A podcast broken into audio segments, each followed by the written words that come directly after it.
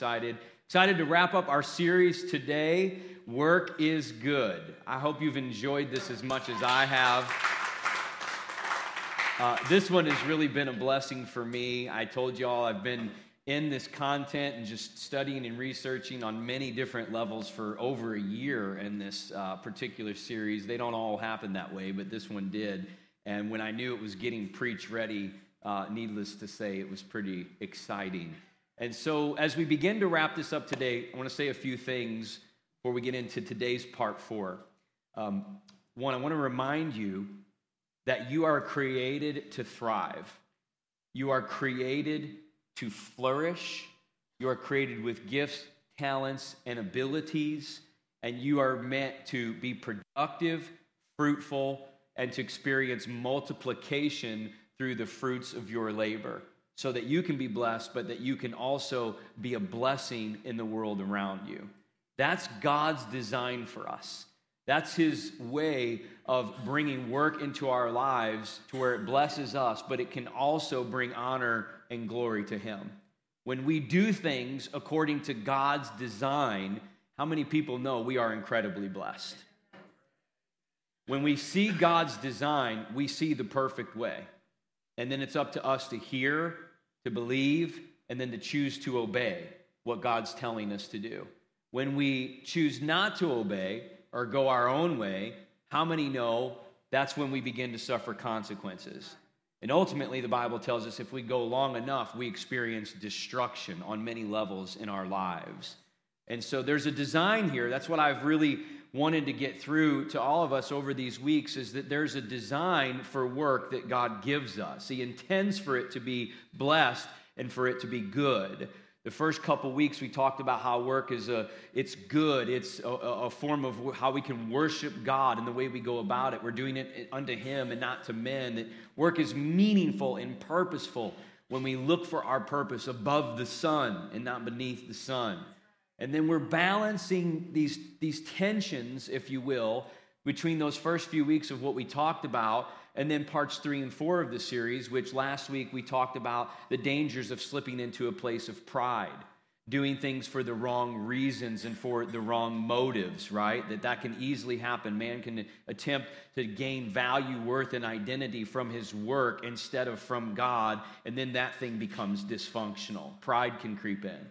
Today we're going to talk about rest is not optional rest is not optional one of the things I've come to really appreciate is reliable vehicles. Anybody else? Um, Katie and I put some serious miles on our vehicles. She's close to 300,000 on hers right now, and I'm well over 200 on mine. And those vehicles are created and intended for a purpose, right? They, they're designed to get us somewhere. They're designed where we can get in, we can start them up, they run, we can press the gas pedal, they accelerate, sometimes in Katie's case, much faster than they should. we all know that. Um, we were driving home last night from Jerseyville and we, we come flying by a minivan with a, a Life Church X bumper sticker on the back window and she's like, oh, oh. I'm like, they, they already know. They already know. but if we just jumped in those vehicles and we decided to drive somewhere nonstop for days, for weeks, for months, years on end, and we never actually changed the oil or refilled the oil, which keeps the engine cool, make sure it doesn't overheat and explode. How many people know if you didn't give it that kind of attention, it would never reach the optimal lifespan that it's intended to have? I would liken the design that God has with rest in our work life balance this way. If we don't appreciate and understand the importance and the significance around our need for rest as God has made it, then we will eventually begin to experience destruction, malfunction, dysfunction, in our work, in our labor, and in our service to God, and how we go about using these wonderful gifts, talents, and abilities that He's given us. They can be abused and misused if we're not wise and discerning in how God tells us to use them. Amen? So we're going to open up with rest is not optional by going to Genesis chapter 2. Genesis chapter 2. And I want you to ask yourself two questions today. These aren't my points, but I want you to think about these two questions. We'll, we'll come back to these at the end. Number one, do I believe that God has designed rest as a necessity for me? Do I believe that according to His Word? Not my opinion, but according to the Word. And number two, do I obey? Am I actually obeying that? You see, for me, for a really long time in my life, most of my adult working life, I would just tell you, rest was optional. I didn't appreciate the importance of it. I just go, go, go, 100 miles an hour, pedal to the metal, every season, every situation. I felt like I had to be incredibly productive every single day, getting things done, checking things off the list, or I was getting behind, I was falling behind, chasing that rabbit, so to speak. Rest was optional, which is interesting as I look back and think on those years because from 22 on, I've started serving the Lord. And during that period of time, I never thought about killing anybody, never thought about stealing from anybody. I, I, didn't look at those things as optional in my life. But last time I checked, our need for rest, it's one of the 10. Isn't it? But don't, don't we do this sometimes? Don't we we kind of approve of all the other ones in our lives and say, no, those need to happen. But sometimes we look at this need for rest or Sabbath, honor the Sabbath one day a week. We look at the need for rest and we, we almost make excuses for that one whenever we're not willing to do that for all the others. And that, that's what I did in my life for many, many years. And once God showed me the truth of this, began to minister this to me, I said, Wow, Lord, I see that. I believe. Guess what I have to do next? I have to obey. And when we hear and believe and then we obey, guess what? The beauty and the blessing of what God has intended for that begins to flourish in our lives. So let's read Genesis chapter 2, opening up verses 1 through uh, 3. It says, Thus the heavens and the earth and all the host of them were finished. And on the seventh day, God ended his work which he had done and he rested on the seventh day from all his work which he had done. Then God blessed the seventh day, say, blessed, and sanctified it, because in it he rested from all of his work which God had created and made. So I'm going to give you three points today of why rest is not optional. Number one is it's God's design. It's his design. I mean, he created it that way. So let's draw a few observations out of these verses in Genesis chapter 2. Okay? First of all, God rested. I mean, just think about that for a second. The God who needs absolutely nothing, who nothing can be added to him and nothing can be taken away from him. He is and always will be. That God that we serve he rested on day seven. He chose to, to set the example and to demonstrate for us what the balance needs to look like. So when God did it, He set the precedent.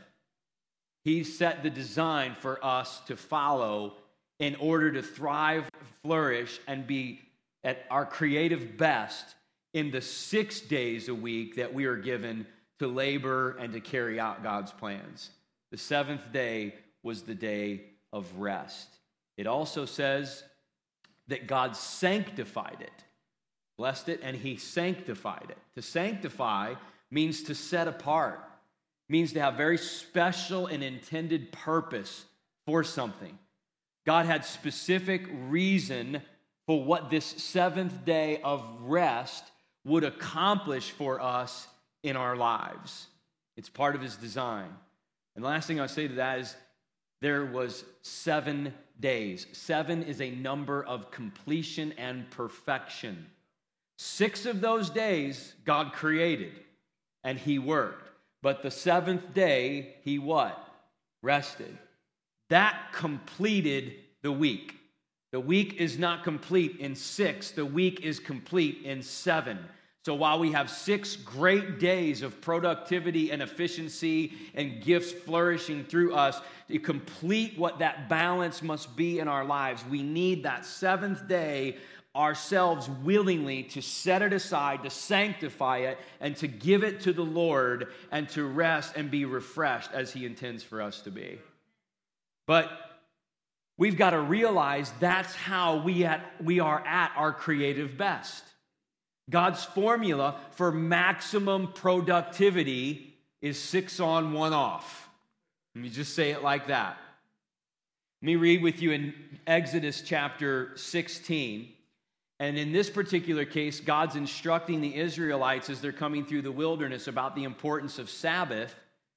And he's explaining how he's going to provide for them supernaturally with food, manna, bread from heaven. Y'all remember that? How God did that, right? Through the 40 years in the desert.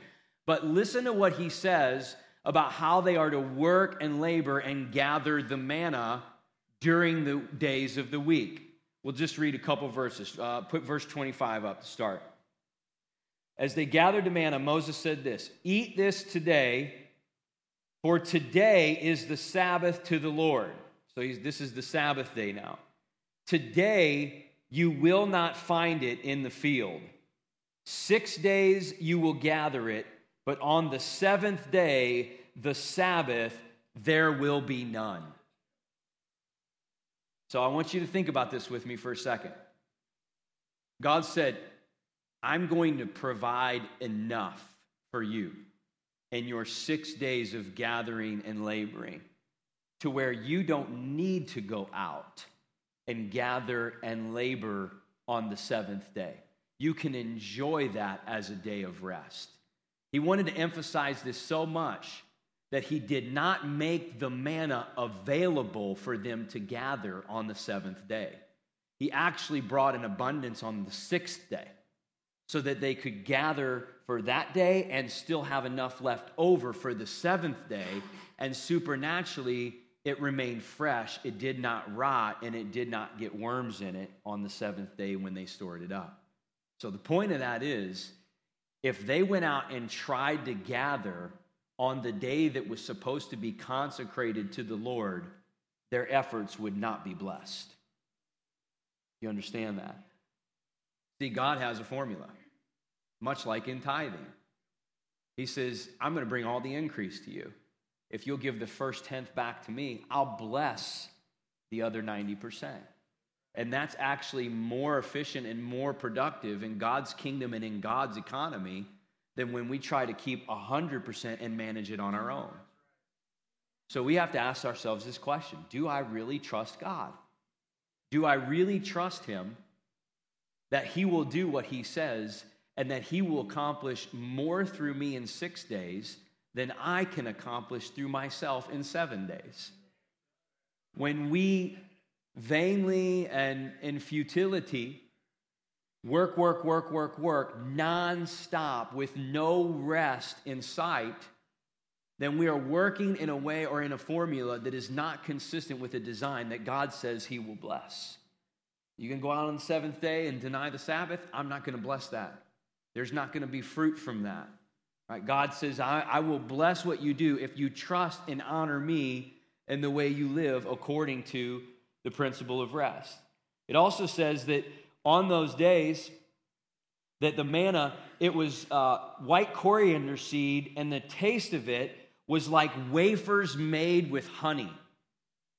Hmm, that just sounds good, doesn't it? Sweet and satisfying.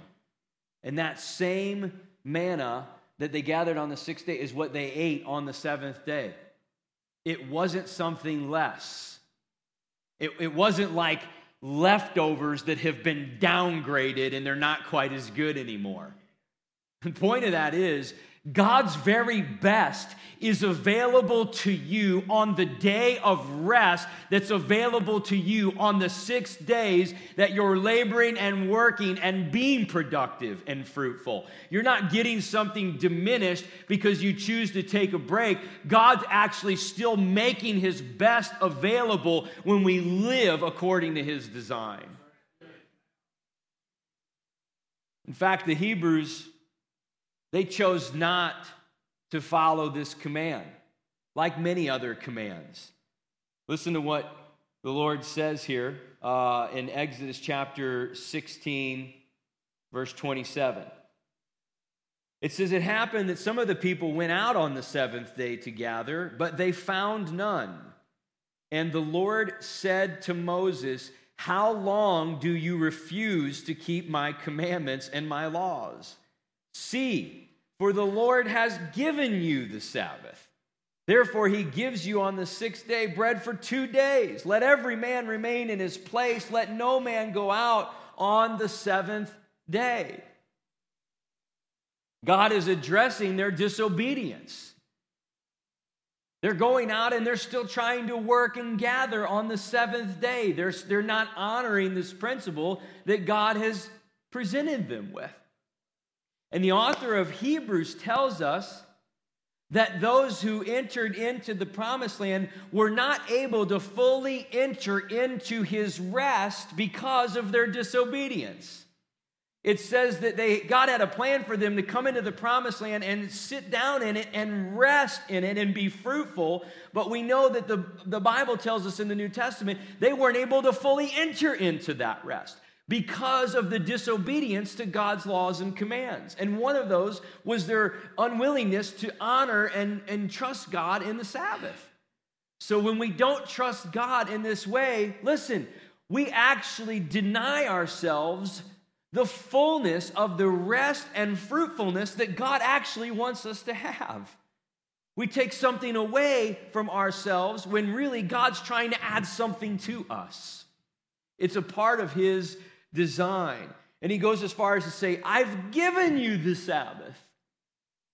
Meaning, point number two, why rest is not optional, it's a blessing. It's actually a blessing that God wants to present to us. It's a gift. This is the one that, like, mm, gut punched me, Greg, when I finally got a hold of it.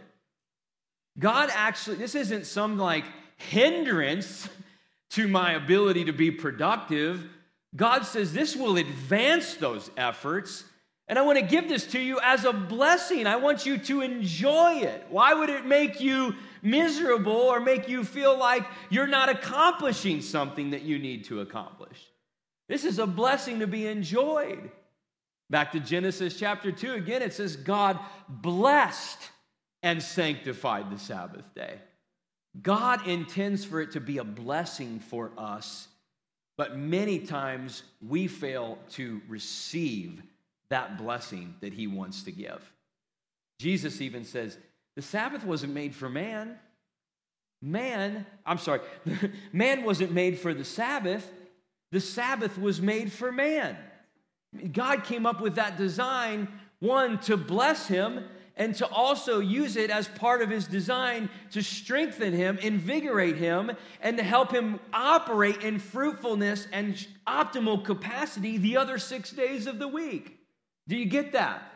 I mean, it's a blessing. Listen to this Isaiah chapter 58, verses uh, 13 and 14, God says, If you keep your feet from breaking the Sabbath, meaning if you honor it, and you keep yourself from doing as you please on my holy day, if you call the Sabbath a delight and the Lord's holy day honorable, and if you honor it by not giving your own way, and doing your own things that you please, speaking idle words, then you will find joy in the Lord, and I will cause you to ride in triumph on the heights of the land and to feast on the inheritance of your father Jacob. For the mouth of the Lord has spoken. He says, when you actually honor the Sabbath, and then you begin to receive it as the blessing I intended for you, you're going to call it a delight. You're going to find the joy and the beauty in it that I've intended for you to have. And once you begin to, you're never going to want to, to forfeit that again because it's so sweet and it's so good. And you're going to come to appreciate it. And you're going to find yourself way more productive and fruitful and efficient in the other six days than you ever were when you weren't finding it as a delight. In fact, let's listen to this in Exodus chapter 31, verse 17, talking again about how God rested.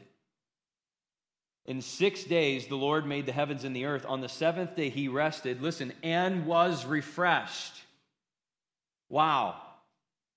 God himself was refreshed on the seventh day. I don't know about you, I don't need to overthink this. If God was refreshed on the seventh day, then I definitely need to be refreshed on a day a week, right?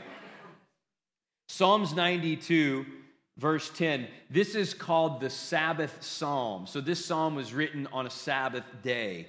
And listen to what verse 10 says Your anointing has made me strong and mighty. You've empowered my life for triumph by pouring fresh oil over me. Wow. You see, oil is a sign of anointing and it's a sign of empowerment. What the psalmist is saying is, I understand the beauty in the, in the Sabbath, and whenever I honor the Sabbath, and I receive that blessing, God is actually pouring a fresh anointing. He's pouring fresh oil out over me to cover me and run down from my head to my toe that I might triumph, that I might be empowered to operate at a different kind of level the other days than I ever could on my own. Wow, are we receiving that oil? I need that oil. I need to be refreshed and empowered for all of the wonderful things that God is calling me to. We all do. We've got to have that oil. But that oil comes, that fresh oil comes when we honor God's principle for the need for rest in our lives. I want to show you this illustration here today, if you could see this. I have up here what is called in Israel a Kiddush cup okay? And so you have the cup and you have the saucer. I didn't know this until we went to Israel the first time in 2017, but we had the privilege of seeing how they go about their Sabbath. It begins on Friday evening at sundown. And there were a lot of things that I learned about it while we were there. One of those was the way that they consecrate or sanctify the Sabbath meal as it begins. They have their meal that they prepare, but they have this Kiddush cup that they do as a symbolic gesture. And what they do is they put the cup out as the meal is ready to eat, and then they take the wine and they begin to fill the cup. And they continue to fill this cup until the cup pours over into the saucer. Not until it's mostly full or partly full but until it's overflowing. And the principle of this, the reminder of this, is that as they continually honor God's command for rest and for a day of worship and sanctification to God and to be refreshed, that the other six days of the week, they're dripping wet and overflowing. See all that? That's a picture of that oil that God wants to have just pouring out of our lives. And then we go around and we minister and we do what we do from the overflow that's just dripping out of us. That's good, isn't it? Let me, yeah, that's good. But let me tell you what most people do they walk around with a cup half full. And they go, go, go, go, go. Our culture today, nonstop activity, 24 7 busyness, overcrowded. I could go on. Don't need to, do I? It's everywhere. And they go around with a cup that's half full. And they get to the point where the cup is finally empty. And they finally force themselves to take a little break, a little refresh, but they just get a little shot. They chase just a little fill. And then they run around on this low margin, and they never actually even know what this looks like and feels like in their life. And that becomes their lifestyle. But God says that this is an invitation, listen to me, and it's also a prescription. This is our solution to operate this way all the time. And I don't know about you, but I want my cup flowing over. And I want everything that comes out of me and everything that I do not coming from the fumes, but I want it coming from the saturation of the oil that's just dripping off of my life because I'm being refreshed continually as God has designed me to be. Why would I not want to receive that blessing? Why would I want to turn my back and turn away from something that's so good and so wonderful that God wants to give me in my life? I don't really know. And for so many years, I never even understood that. And I missed out on so much of what God could have given me. But no more. But no more. You see, people miss the blessing sometimes because they will overindulge and not appreciate the value of work. And, and there's a laziness that can set in, and they don't experience the blessing of what that one day of rest could be. But other times, people just continue to see the day of rest as a hindrance. It's going to marginalize their productivity, and they're not really able to trust God that He'll do more with that. I want to keep in mind the balance here is six to one. I'm still given six days to work and be creative and be at my best according to what God is doing through me right? This isn't a license to not work. This is to say, no, be greatly productive and fruitful in these six days, maintain the balance, but it's not work endlessly, nonstop activity to no end. It's actually appreciating the value of taking the time to rest and be refreshed so that you can continue to stay at your best. It blows my mind, but a well rested life is really something that's almost hidden in plain sight in our culture today. And when we choose to, we say, I, I hear, I believe, and I will obey. When we obey God's principle for this, we are surrendering our will to His. You understand that? And when we surrender our will to His in this area and trust Him, this is what's amazing. We're not subtracting something from our lives we're actually opening up space in our lives for God to add something more to it. Isn't that good? I wonder, has God been adding to your cup recently? The last point, number three, why rest is not optional it leads to freedom. It leads to freedom. We know that Jesus is all about freedom, right? He wants us to have freedom in everything that we do. He came to set us free. The truth will set you free. Where the Spirit of the Lord is, there is freedom. Jesus is all about freedom. I want to suggest to you that when we live our lives in a place of faith and trust in God, understanding this principle that He has for us in rest, that we actually live from a, from a place of freedom. Go with me to Deuteronomy chapter 5. Deuteronomy chapter 5, God is speaking to the Israelites now in the wilderness about the Sabbath. Let's hear what he says.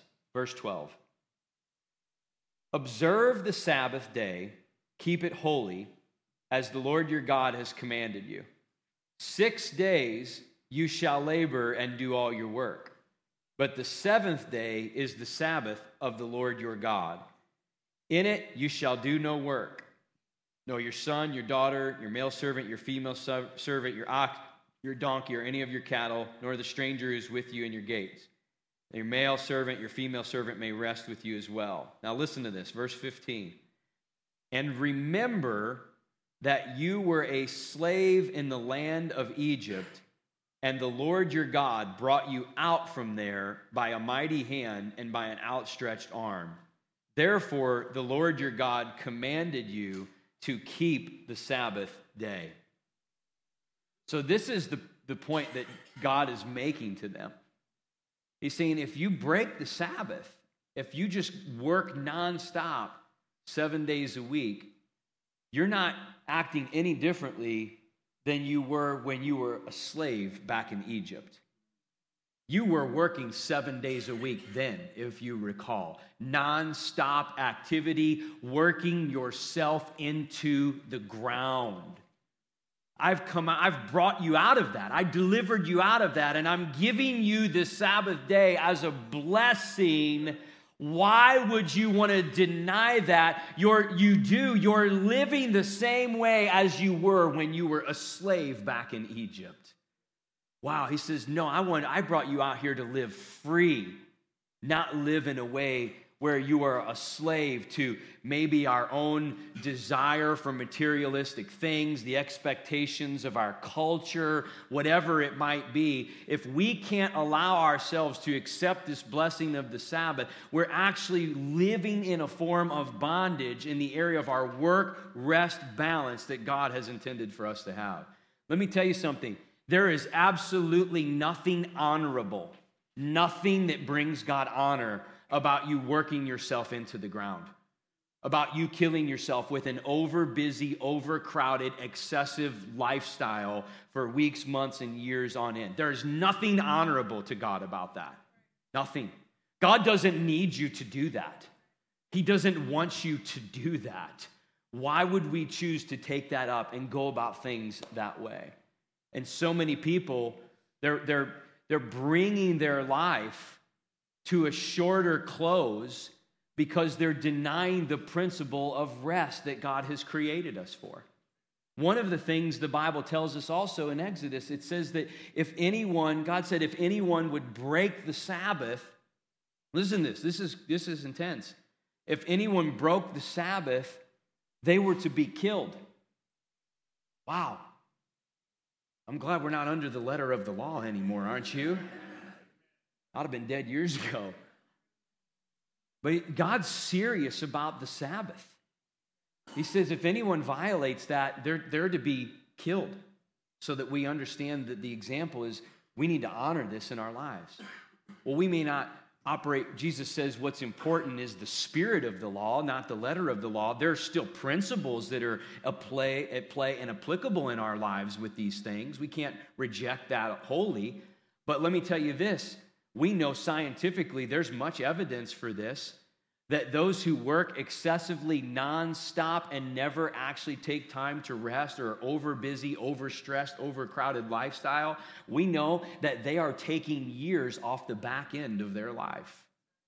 It actually leads to a shorter life when we cannot enjoy the blessing and the privilege of rest fact, one of the things the Bible repeatedly says again and again, one of God's promises is if we obey his commands and honor them, it leads to a long life. Isn't that amazing? And we see that this overcrowded, nonstop, constant activity lifestyle is beginning to wreak havoc and destruction on people's lives more and more and more as this culture we're kind of getting into continues to emerge. There's scientific evidence that's just crazy. This is part of what I've been researching and studying for the last year, all the stuff that's out there. Let me just give you a couple thoughts here. One thing that you see is that clinicians and physicians are asserting, reporting, documenting massive cases of situations where people are coming in with symptoms conditions, things that they're looking for prescriptions for, looking for a pill for, and the only end result that they can come up with medically is that they are exhausted, overworked, burned out, and not rested.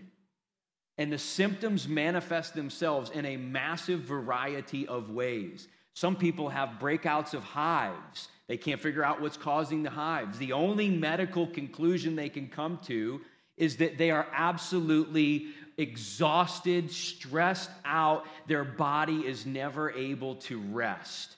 And when your body goes for that long without the rest that it needs in your mind, your system begins to malfunction. It begins to experience uh, shutdown. And then those things manifest themselves in our lives in many different forms of unhealthy symptoms.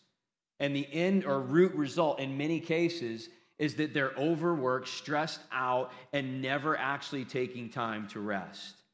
Do you know, even in our daily lives, there's the daily need for rest, right? We sleep. As you sleep, there are four different stages of sleep that we can get to. Listen to this, this is huge. The first three are non REM sleep. That's where we, the first stage of, of number one, you're very lightly asleep. You're easily woke up. You just, uh, you know, a pin drop and you you pop up. It's the first stage. The second stage, you begin to get a little bit deeper. In the third stage, your body, your, your temperature starts to lower, your mind and stuff starts to pick up, and, and, and your heart rate begins to slow down. You actually prepare for that fourth and final stage of sleep and rest, which is REM sleep. It's the deep sleep. And in the REM stage of sleep, your body begins to do all of the healing and recovery and restoring that it needs to get you ready for the next day. Proteins are released throughout your body. Memories are beginning to solidify and get stored in your mental wiring. This is where the greatest place of recovery and restoration, I remind you, as God has designed it, happens in our daily rest. But massive numbers of people, because they're constantly go, go, go, never actually even get beyond the first or second stage of rest every single night. What does that do to a person over weeks, months, and years. I'll tell you what it does it leads to a slow death. It takes years off their life and it robs them of their creative best and the potential that God could have for them. And I found this to be the case that many people I talk to are struggling and suffering with not even being able to rest well on a daily basis, much less a weekly basis or extended times throughout their life. I just want to encourage you with something today. That is not God's plan. The Bible says in the book of Proverbs that when you lie down, your rest is meant to be sweet. The psalmist says, When I lay down, I will not fear because God is my protector. I will rest and I will be at peace. Simply put, for a child of God, who cannot rest and sleep at night. Maybe some of those things are lifestyle changes we need to, to make. But listen to me the fact that that would continue to happen repeatedly again and again in your life, that, that invasion of peace for a child of God is simply unacceptable. That is not God's design and not his plan. I felt like the Lord said to me this week that when we end this message here in a few minutes, that we're going to pray for people who are struggling and suffering in this area. And God's going to do some awesome things. So, in a few minutes, we're going to get to that. But I just want to say these last couple points here about how this leads to freedom in our lives. We need to know that the word Sabbath or Shabbat in the Hebrew, it just simply means to cease. It means to stop. Could be about what you do, could be about what you don't do on that one day, but it means to cease. But we can't get overly legalistic about this and then put a yoke on ourselves with legalism that we're not meant to carry. Jesus himself said, if your ox falls in the ditch on the Sabbath day, pick it up pick it up. If you have an emergency, look, let's not get legalistic about this, but if your ox falls in the ditch every single day that you have off, you might need to go around and fill those ditches up the other six days of the week. You know what I'm saying? Might be managing things poorly. But Jesus says, He is Lord of the Sabbath. He says, Don't let anyone judge you in food and drink, festivals, new moons, or in Sabbath. It is not some yoke of legalism that we're trying to put on people. He says, but you need to honor the principle. You need to understand the design for that. For me, for myself, my, my Sabbath, I take it on Mondays. Occasionally, there are weeks where something's going on and I have to move my Sabbath to a different day. My, my commitment to God is that I'm going to make sure I get the rest that I need. You understand what I'm saying? It's, we're not getting legalistic about this. What I do on my Sabbath day are things that refresh me, things that I enjoy. Because what? It's a blessing, right? I need to know God's given me that permission to do that, and He wants to refresh me through things that I enjoy and love to do. There are things that are different for all of us that classify themselves as work, that tax us in a way where we do them a lot, and we need to allow ourselves not to do those specific things on a day that we're sanctifying to the Lord. Those are just some of the parameters for that. On a Sabbath day, I'm perfectly fine getting on the tractor and cutting the grass because I enjoy it. It's relaxing, it's, it's fun for me. For some people, maybe if you're in landscaping, you probably shouldn't do that on your Sabbath day. I don't know. You've got to deal with these things with between you and the Lord and figure them out. I'll cut my grass, but I don't weed eat. I'll tell you that. you know, another thing I don't do on my Sabbath is I don't sermon prep, which is really hard for me because everybody knows for a pastor, like everything's a sermon. my family knows this. Anything that happens when they do, it's like, oh, that's message material right there. right, Abby? Went to dinner with Abby and Sean a couple weeks ago, and she walks into the front lobby, and then she just slips and falls right there in the front lobby. I show up, and Sean says, Hey, just tell them that you're with the couple that the lady fell right on her face in the lobby, and they'll know where to bring you. And so we sat down, and Abby says, Is that going to be in a message? I said, Probably so, yeah. Has no sufficient point, actually, other than so we need to know that uh, we can't be legalistic about these things. And the last point I want to make is uh, there's a testimony in it. There's a testimony in it. Exodus 31 13. Speak to the children of Israel and say, Surely my Sabbaths you shall keep, for it is a sign between me and you throughout your generations. Everybody say, It's a sign that you may know that I am the Lord who sanctifies you, or I've set you apart for something great.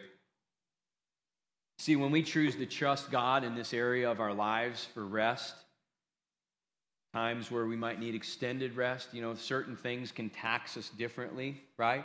A four hour light duty day requires a different mode of recovery than a 12 hour heavy duty day. You've got to develop rhythms of recovery in your own life. You've got to figure out what that looks like. There's times where you might need extended periods, and then there's times where you just need to get the regular refreshing that you need. But when we do, the beautiful thing about this is, and this is what God's opened my eyes to that I just never want to get away from, is that we live our lives in a place of supernatural productivity. It's just like whenever you you tithe and you're giving God the first fruits and you're left with the 90%, somehow it just keeps growing and keeps increasing. And there just continues to be more and more abundance for you. It doesn't make sense. I can't explain that to you. It's supernatural. God says He'll do it. I, I trust that He'll do what He says He's going to do. This same principle applies to rest in our lives. God's can, can make us supernaturally productive when we're well rested to the point that other people see that as a sign of what God's doing in and through our lives. The more we've embraced these principles over the last couple years and applied them and done them, it amazes me again and again and again at how God continues to do more and get more done through the efforts that I'm putting out. And I stand back and I'm amazed at Him. And that's what he wants to do in our lives to be supernaturally productive and efficient. But we cannot deny the principle in rest if we want to live in that place. And so I asked you these two questions in the beginning. I'm going to close with these. Do I believe that this is what God has designed for me? I mean, I took you through a lot of scriptures, and I'm just telling you, I got a whole lot more I didn't get to today about why the principle of rest is so important in our lives. Do I believe that this is God's design? And then the second question is Will I obey? I think maybe that's the big one today. Will I obey? Yeah, I mean, I'm, I get it. I get it. I've said it. People say it to me all the time.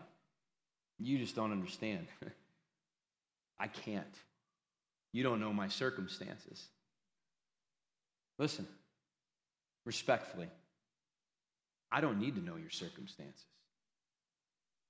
God has made provision in His Word for every single circumstance that you could ever face. I know what His Word says. I'm not saying there won't be a cost. I'm not saying you won't have to change the way you live a little bit. But what I'm saying is, no matter what your circumstances are, God makes a way when we trust Him to bring something greater for us than we can achieve on our own when we try to do it our own way. Amen. Amen. Would you stand to your feet with me today?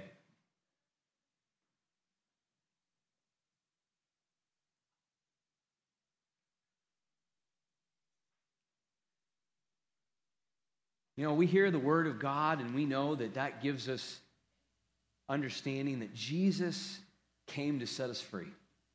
He came to bring life and to bring it abundantly. He calls us into a greater life and says, Will you obey my commands and experience all that I have for you? He's the way, the truth of life. I encourage you today, if you don't know him, give your heart to him. Open up your heart and receive the forgiveness, the love that Jesus is offering and receive His truth because it's the only way to live free. Now, I'm going to ask you today as we close all over this place if you say, Pastor, you're talking about that rest and that, that sleep thing?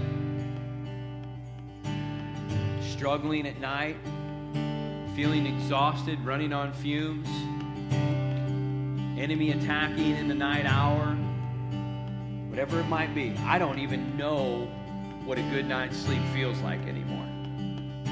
I feel very strongly that we need to minister and we need to pray on that today for people to be set free. I'm not saying God won't show you things you need to change in your life. He very well may. But I am telling you that that is not God's plan for you. He intends for your rest, your recovery, to be sweet, to be enjoyable, and to be restorative for you. If that's not happening, then that is not acceptable. That is not acceptable. That is not okay, and we can come against that today. The Lord will minister to you uniquely and differently in all ways. I believe that. But you need to hear the truth, accept the truth, and then receive the truth that God says your rest is supposed to be sweet. Your time of recovery and restoration is supposed to be good. And if you're not getting that and you're not living in that, then something needs to shift and change today. Maybe something needs to break. You say, Pastor, that is me. I need that prayer. I want help in this area. I don't even know what to do. On the count of three, I just want to see you raise your hand see who we're praying with today. One, two, three. I need that. I'm not sleeping. I'm not resting. I don't have that recovery in my life. Yes, yes. Hallelujah. Hallelujah. So, for you as you raise your hand, look, this is for you. God's word. Once again, let me just declare this over you today. Proverbs chapter 3, verse 24. When you lie down, you will not be afraid. Yes, you will lie down, and your sleep will be sweet. Psalms 4 8. I will both lie down in peace and sleep, for you alone, O Lord, make me dwell in safety. Father, in Jesus' name, right now, we come against any attack that's upon them. In Jesus' name, we come against any attack, any assault on their mind, on their body to rob them of the sweet rest that you have promised them, God. We come against that in Jesus' name. We stand against that and we say, Satan, anything of evil, you have to go, you have to let loose. This is a child of God, and you are invading the peace that they are promised by their rightful inheritance as a son or daughter. We will not tolerate that. It is not acceptable.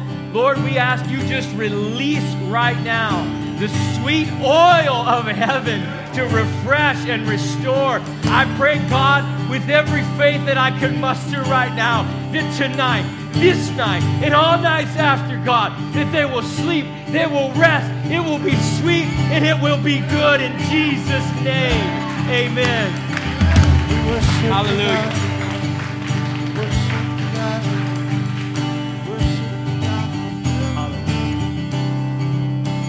Lord. Well, before we go, let's just give the Lord praise and honor. We'll worship Him for a moment before we're dismissed. But may God bless you richly, abundantly, and may you know the beauty and the blessing of the sweet design of rest that God has created you for. Amen. Oh, let's sing this out. We worship the God who was. We worship the God who is. We worship the God who evermore will be. He opened the prison doors. He parted the raging sea. My God, He holds the victory. Come on, there's joy. There's joy in the house of the Lord. There's joy in the house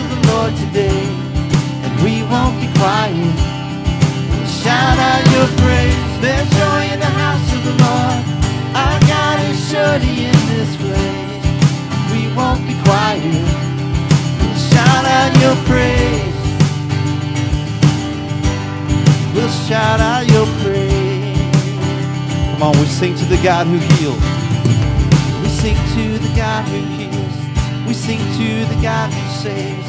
We sing to the God who always makes a way. Cause he hung upon that cross and he rose up from the grave. My God still rolling storms away. There's joy in the house of the Lord. There's joy in the house of the Lord today. We won't be quiet. Shout out your praise. There's joy in the house of the Lord. Our God is surely in this place. We won't be quiet. Shout out your praise. We'll shout out your praise.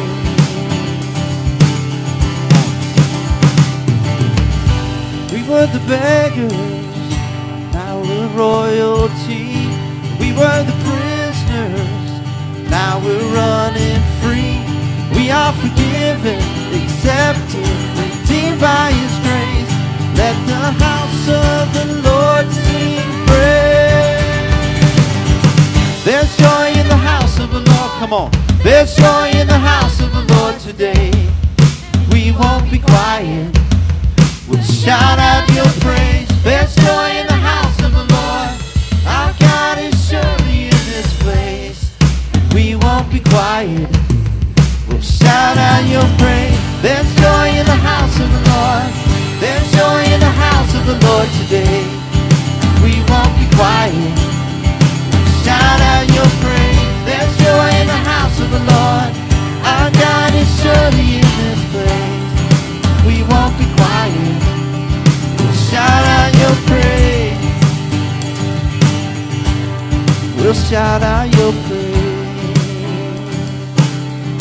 A reason to shout. We have a reason to praise. And I'm thankful. This series has touched my life. I don't know what it's done for you guys. But for us to be blessed, we have to be obedient. It's going to cost us, but there's blessing in that. Know that. So if you want everything God has for you and walk in that, there's got to be obedience. And I'm going to end with this to you too, Pastor Matt and Pastor Katie. I pray that this time away is blessed, refreshed, overflowing.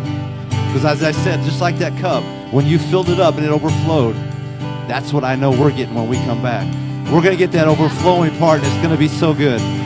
So keep them in your prayers. We love you. Just know you're blessed. Y'all have a great day. Walk in obedience.